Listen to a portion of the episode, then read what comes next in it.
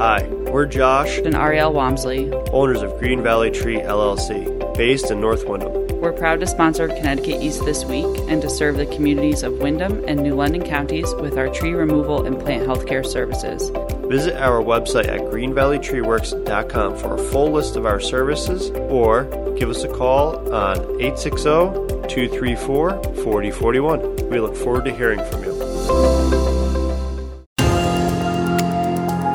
It's a national heritage corridor spanning 35 eastern Connecticut towns and is called the Last Green Valley. But what exactly is it? What does it do for the region? And why is it so important? We find out. Plus, we take a look at other stories making the headlines from around the region. This is Connecticut East This Week.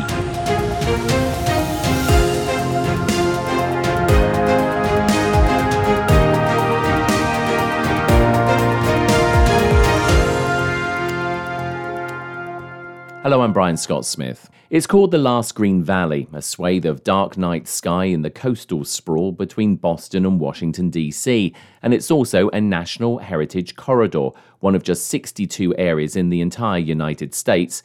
So, what does it do and why is it so important? I caught up with the Last Green Valley Executive Director Lois Bruinooge and Chief Ranger Bill Reed to find out more to you both. Thank you for welcoming us to this beautiful part, obviously, of northeastern Connecticut. Lois, I want to turn to you first. The last Green Valley, we see signs about it driving up and down like I 395 and, and in the various other places. It's a National Heritage Corridor.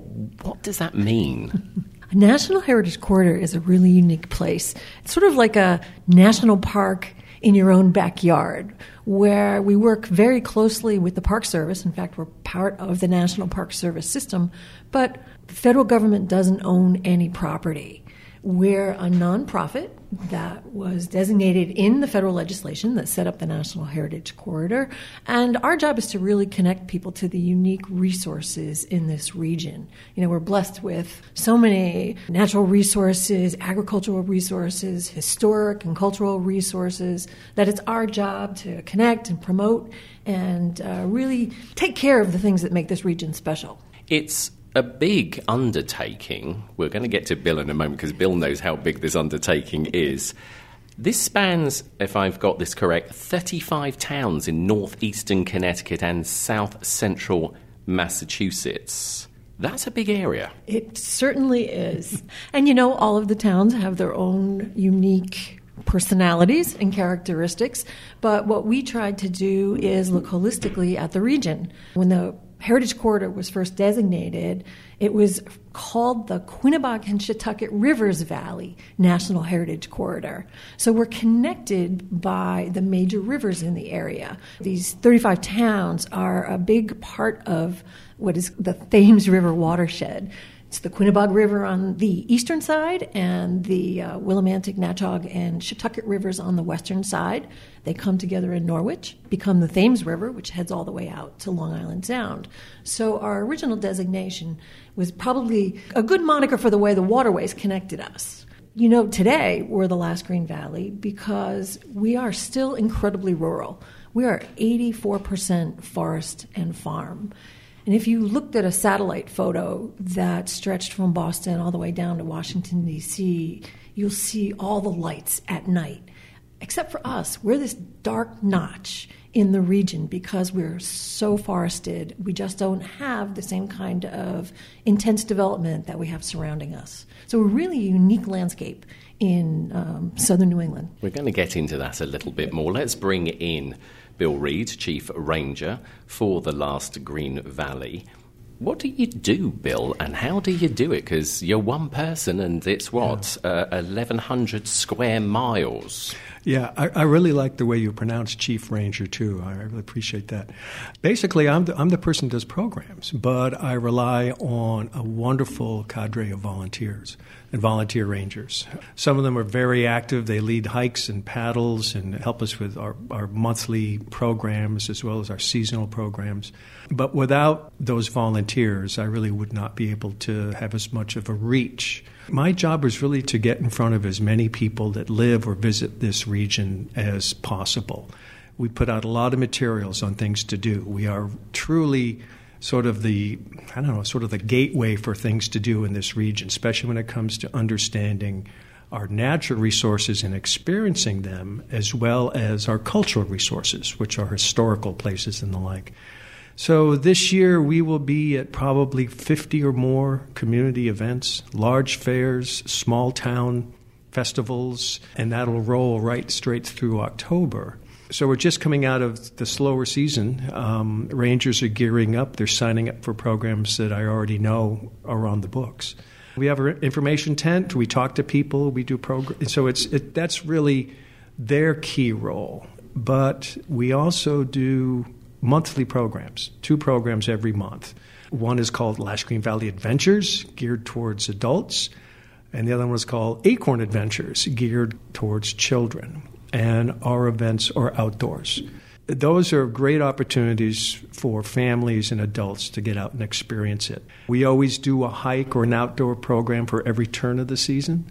That's what I do, but without those volunteers, it wouldn't be possible.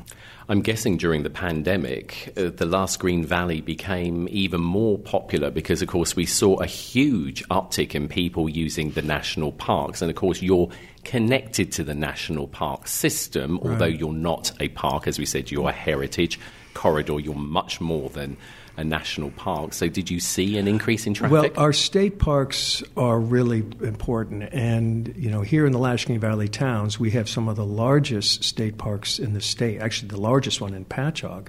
State forests and state parks, thousands and thousands of interconnected acres, critical natural habitat. And yes, I won't say they were overrun, but they certainly were very popular.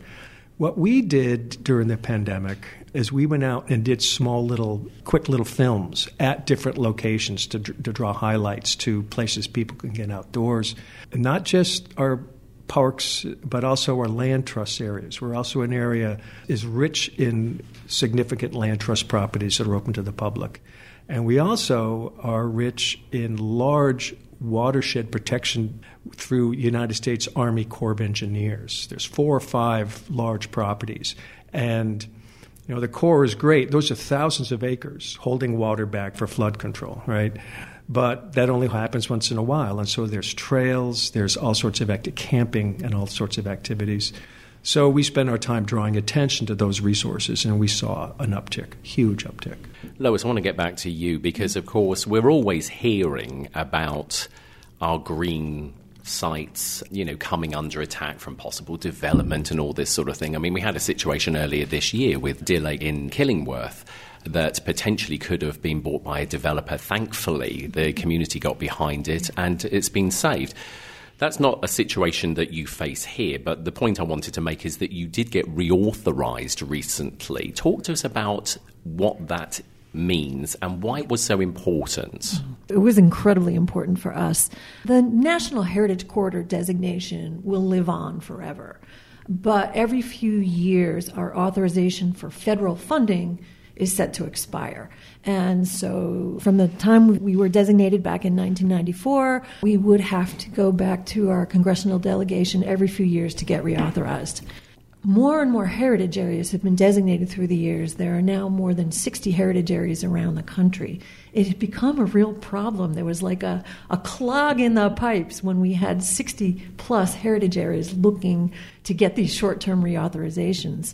So we worked very hard with all the heritage areas around the country to create legislation, and it passed at the end of December. It was signed into law by the president in January. It's called the National Heritage Area Act, and it finally gave us a longer term reauthorization. So we are good for uh, federal funding up through 2037. And it's just wonderful to be able to breathe and not have to fight these battles every couple years. Now, that doesn't guarantee us federal dollars every year. We still have to demonstrate that the small federal investment in the Heritage Corridor is worth it. And we do that every single year. So we, we still have to go through the appropriations process, but having that backup authorization is key. What would have happened if it hadn't got reauthorized? We would like to think that our community support would have increased. You know, we, we, we, we do have a lot of members and we have a lot of donors and partners, business partners too, corporate sponsors who support our mission. and we're grateful for every dollar they give us. It helps us match all of the federal dollars. We do have to match them one to one. And we would have had to double down and try to significantly increase those dollars that we come in from private sources, where we would have had to cut programs. Uh, but you know, we've done everything we can over the last few years to try to be more and more sustainable, even without those federal dollars. So we have a little bit of a cushion there. And again, you know, we're just grateful for the community support, and um, we hope that that would continue. Yeah, Bill, talk to us a little bit more about the community support because, as you said, uh, being the chief ranger, you also are responsible for programs, but also the volunteer rangers. We hear so much these days that people aren't volunteering as much because you know, they're so busy and they're having right. to work two or three jobs just to keep the lights on. I mean, you know, what is the volunteer situation? Are you always looking for volunteers or is it because it's such a great outdoor job? Let's face it, why wouldn't you want to do it? Right. I think all nonprofits that I engage in are looking at issues related to sort of their volunteer leadership. Most of the boards that I've been on are older people and this next generation, we're really looking to them becoming more involved. That being said, our rangers are a nice combination of younger people and, and, and, people my age. The nice thing about the younger folks is that they're good at helping me set up stuff and carry stuff, or they're leading hikes and paddles, and it's a very vigorous group.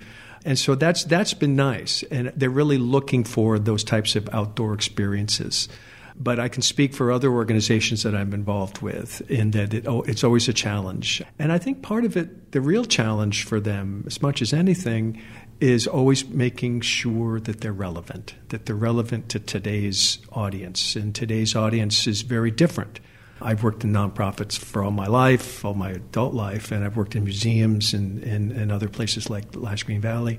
And so it's really important that you understand today's audience because it's a very different audience that when I first started working after graduating from college in 1978, before internet, before email. All we had was typewriters uh, and payphones and hardline phones and before cell phones. And so the, today's audience is looking, is used to a- accessing information very differently. And I don't how, know if that answers your question. Yeah, it does. And but how do you how do you actually? Sorry, Lois, you were going to say something. No, I was just going to say. You know, I agree with Bill completely that a lot of the nonprofits are struggling to find board members, you know, people with a long term commitment to running the organizations. But one place where we're very successful uh, is something like the cleanups that we sponsor. You know, we provide small amounts of money, up to $500, right. for municipalities or nonprofits to organize cleanups. And I think people love to help out in that way where there's an immediate impact they can they can they can do, participate in a cleanup on a saturday morning feel good make a difference in their community and be done right. rather than a longer term commitment right. on a board so we do have some programs where we see a lot of volunteers and people very happy to do that well, certainly, you know, our two big programs, and we do these monthly programs, but our two big programs are sort of those, I call them the shoulder season programs. We're just getting, kicking off what's called Spring Outdoors, which was three months of programs, and it is outdoor hikes, paddles, programs, and it is our partner organizations and our members that are doing those. I mean, I'm doing a couple, some of the staff are doing a couple, but we've got over 100 experiences, all done by people volunteering. And it's a way for them, if it's an historical society or if it's a land trust or a Corps of Engineers property, it gives them an opportunity to, through our big umbrella. If you like to think of this organization as a large umbrella with lots of other partner organizations underneath it. They can draw even more visibility to themselves. The other program, which has been going on really before the, we even had our designation, we now call it Walktober, and this is a fall event. It was first called Walking Weekend. Couldn't handle the numbers. We then did two weekends, Walking Weekends, and finally we said, let's just take over the entire month of October. There are hundreds of walks, programs, experiences, hikes, fairs, festivals, and that would not be possible with all of that. And so, you know, this organization has done really well at being very active and involved with partner organizations that are basically natural resources or cultural or organizations, right? But that's how we deliver to the general audience through our marketing and through our publications much more visibility for what we've got here through those programs. it started, you know, before the National Heritage Corridor by the people that were filing this legislation, knowing that we had to draw attention to what we had here. So, yeah, without those partners, we wouldn't be able to deliver. Let's talk a little bit more. Obviously, Lois said I think it was like 84% is, is sort of like forest area, and obviously you've got farms as well. We're always hearing, sadly, about sort of diseases which are impacting our natural environment, things like lanternfly and all that sort of stuff. Talk us through a little bit, Bill, about that, because I'm guessing even though it's not your remit, it's probably part of your sort of like surveillance because everybody really needs to keep a lookout for this because it's devastating, isn't it? Right, right. One of the things that uh, Lois and I like to refer to, sort of the core areas that we do our work in, is woods and water. You know, the W words, woods and water. So we do water quality monitoring. We have a volunteer coordinator. We've got over 100 volunteers gathering data through a sort of a citizen science type program, feeding that data back to the state about the, the, the conditions of our waterways. But when it comes to woods, we also work with forest landowners through some other types of grant funded programs. And I'm very much involved with our state parks. I sit on the board of a land trust. And believe me, nature is not as natural as it used to be. And uh, unless I'm in a deep woods of over a thousand acres and I'm in the middle of a large state forest, I'm going to find invasive species of plants wherever I go. I do battle with them on my own properties. We all do. Uh, it's a huge problem, uh, but it is what we have, and so we have to deal with it also uh, invasive insects that are having a dramatic impact on our woodlands and our trees and the like. And so it's it's an issue that we are involved with. I'm involved with it personally and through my volunteer work, but we also pretty much engage with the state uh, Connecticut Department of Energy and Environmental Protection Forestry Division. We work with them quite closely.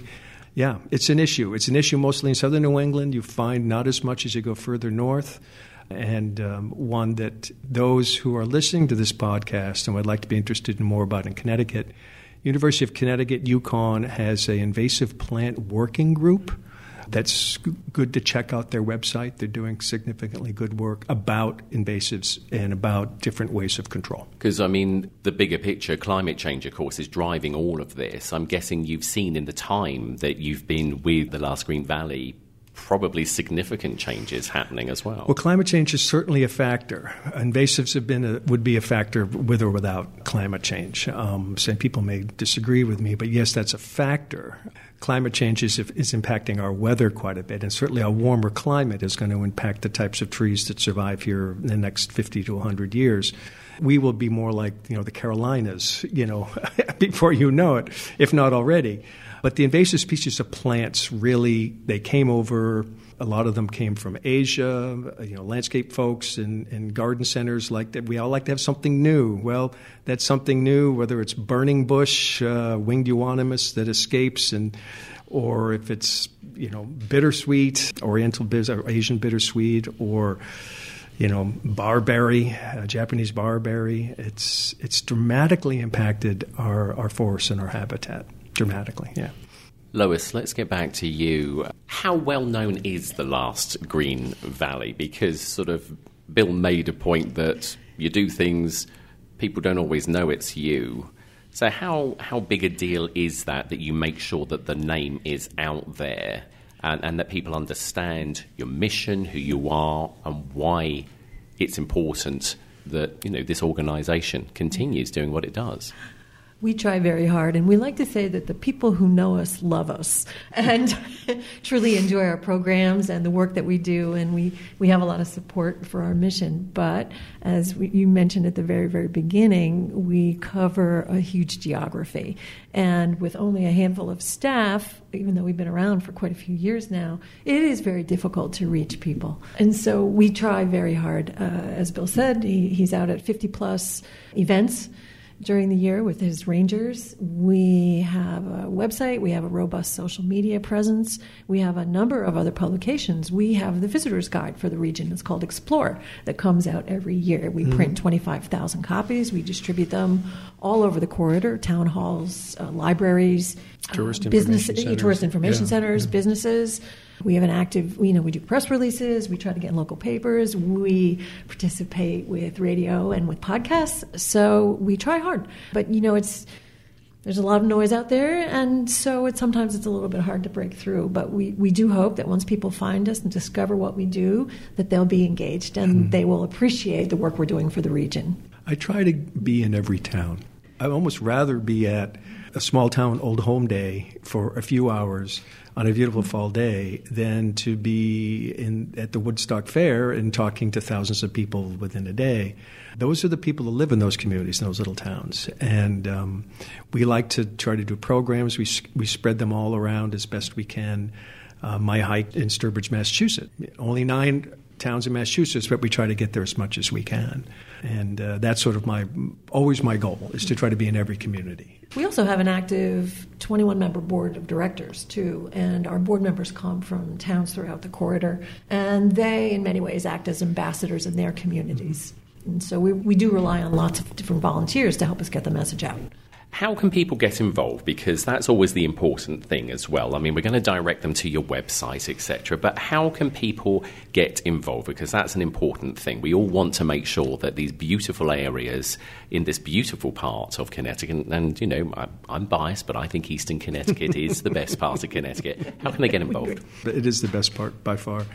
Come to a program you know, come to a Spring Outdoors, get grab grab our information, and, and come to a Walktober program. Check out our website uh, give me a call. You know, if you are uh, looking to come up to this area and you're not sure where to go or where to hike or where to paddle, call Ranger Bill. You know, I can I can help you with that. I can provide those resources to you.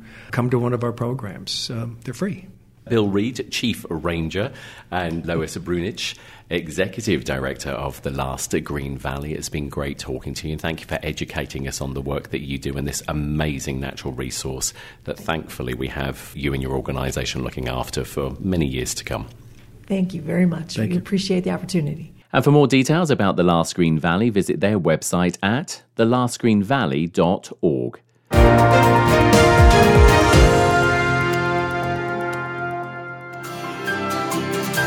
Looking for a one of a kind experience this season?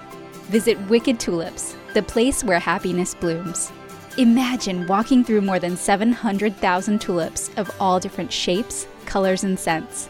You can find just that at our farm in Preston, Connecticut. We're open seven days a week through the month of May, and entry is ticket only. Ready to tiptoe through the tulips? What are you waiting for? Just go to wickedtulips.com for more.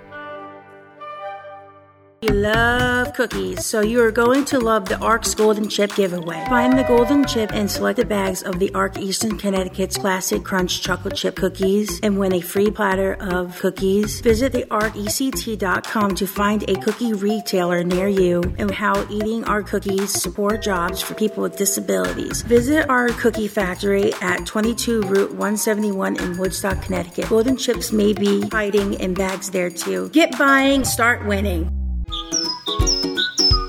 It's spring, the growing season, and Green Valley Tree is doing some growing of its own. We've moved from our old location to a much bigger space, and we have openings for a crane operator and foreman to join our growing team of tree professionals too. For details about our services and to apply for our job positions, visit our website at greenvalleytreeworks.com or call us on 860-234-4041. Time now for a look at other stories making the headlines this week. US Senator Richard Blumenthal announced major funding for the state of Connecticut recently to help deal with PFAS removal from the state's drinking water. 73.5 million has been awarded to Connecticut by the Environmental Protection Agency, EPA, and will also be used to remove lead and other contaminants from drinking water systems. Blumenthal said the money was a starting point and issued a stern warning to the state's water companies who will be recipients of the funds. To all of the water companies of Connecticut, let me say this you should be making this drinking water cleaner and safer without raising the cost of water to Connecticut consumers. This money is for you to make drinking water clean and safe without charge, without an increase in rates, without additional expense to consumers. PFAS is a group of what are called forever chemicals that don't break down easily in the environment and have been linked to health issues like cancer. Bill Lucey is the Long Island Soundkeeper and said PFAS has made its way not only into drinking water, but also streams, waterways, and soil and has become a major problem. So this truly is a societal problem and it really illustrates the need for government. This is exactly why we have these governmental institutions because there are people who cause this pollution, whether on purpose or not, the courts are going to decide that and figure out how much they need to pay for their share of polluting our water. But that's going to take years. People need to get protected right now. Blumenthal said in Connecticut alone, various state agencies have determined there are 2,400 affected water sites in the state that contain levels of PFAS in some form. It's been a month since the FDA cleared the over the counter sale of the opioid reversal drug naloxone in the US. Details of where the drug can be purchased and how much it will be are still unclear but sales could start as soon as this summer if the FDA can agree availability and price with the drug manufacturers. Meanwhile, in eastern Connecticut, naloxone continues to be distributed for free by local health districts and departments due to increased opioid overdoses in the region. Jen Muggeo is the deputy director of Ledgelight Health District that covers many shoreline towns and says they're working with local EMS providers in what is called a leave behind program. This is where the ambulance crews have naloxone kits as well as information available to leave behind with patients who have survived an opioid overdose and are either not being transported to the hospital or to leave behind with their family and friends on the scene for future use. Drug overdose is a major public health issue in the United States, with more than 101,000 reported fatal overdoses occurring in the 12 month period ending in October 2022, primarily driven by synthetic opioids like illicit fentanyl. Details of where to get free naloxone kits in southeastern Connecticut can be found at the website nlccares.com or contact your local health department. The Connecticut Department of Energy and Environmental Protection is beginning the process that will redesign Seaside State Park in Waterford, the location of a former sanatorium. The state agency has launched a form for members of the public and other interested parties to complete if they want to meet with DEEP later this year to discuss how historic interpretation measures can be incorporated into the new passive park design. Helen Post Curry is the president of Friends of Seaside State Park and is also the great granddaughter of Cass Gilbert Gilbert, the architect who designed the buildings at the historic site. Curry says although she's sad the buildings will have to go, she's come to terms with it. You know, it's all very well to say, but they're historic. They have to be saved. Now my thinking is okay, but for what? The best we can all do now is to work with DEEP to document the buildings, preserve as much of their materials as we can, and create a vision for the best possible park for everyone's enjoyment. Seaside became a state park back in 2014 under the Malloy administration, but since then has failed to find a developer, leading to the buildings on the site to fall into disrepair. The plan now is to develop what is called a passive park site that will consist of trails, landscaping, and some buildings, but does mean all of the existing historic buildings will have to be demolished as part of the redesign. And it's a week since the devastating fire closed the Gold Star Bridge between New London and Groton after a car became disabled on the bridge and was hit by a home oil truck trying to avoid it that then flipped over and burst into flames, killing the truck driver. The driver has since been identified as 42 year old Wallace Fouquet, who was an employee of McCarthy Heating Oil based in Quaker Hill. The family of Fouquet have started a GoFundMe campaign for Fouquet's wife and four children to help cover funeral costs and bills and has struck a chord with thousands as donations are closing in on $200,000. The family have released photos and a statement saying they are overwhelmed by the love and support and messages they have received since the accident.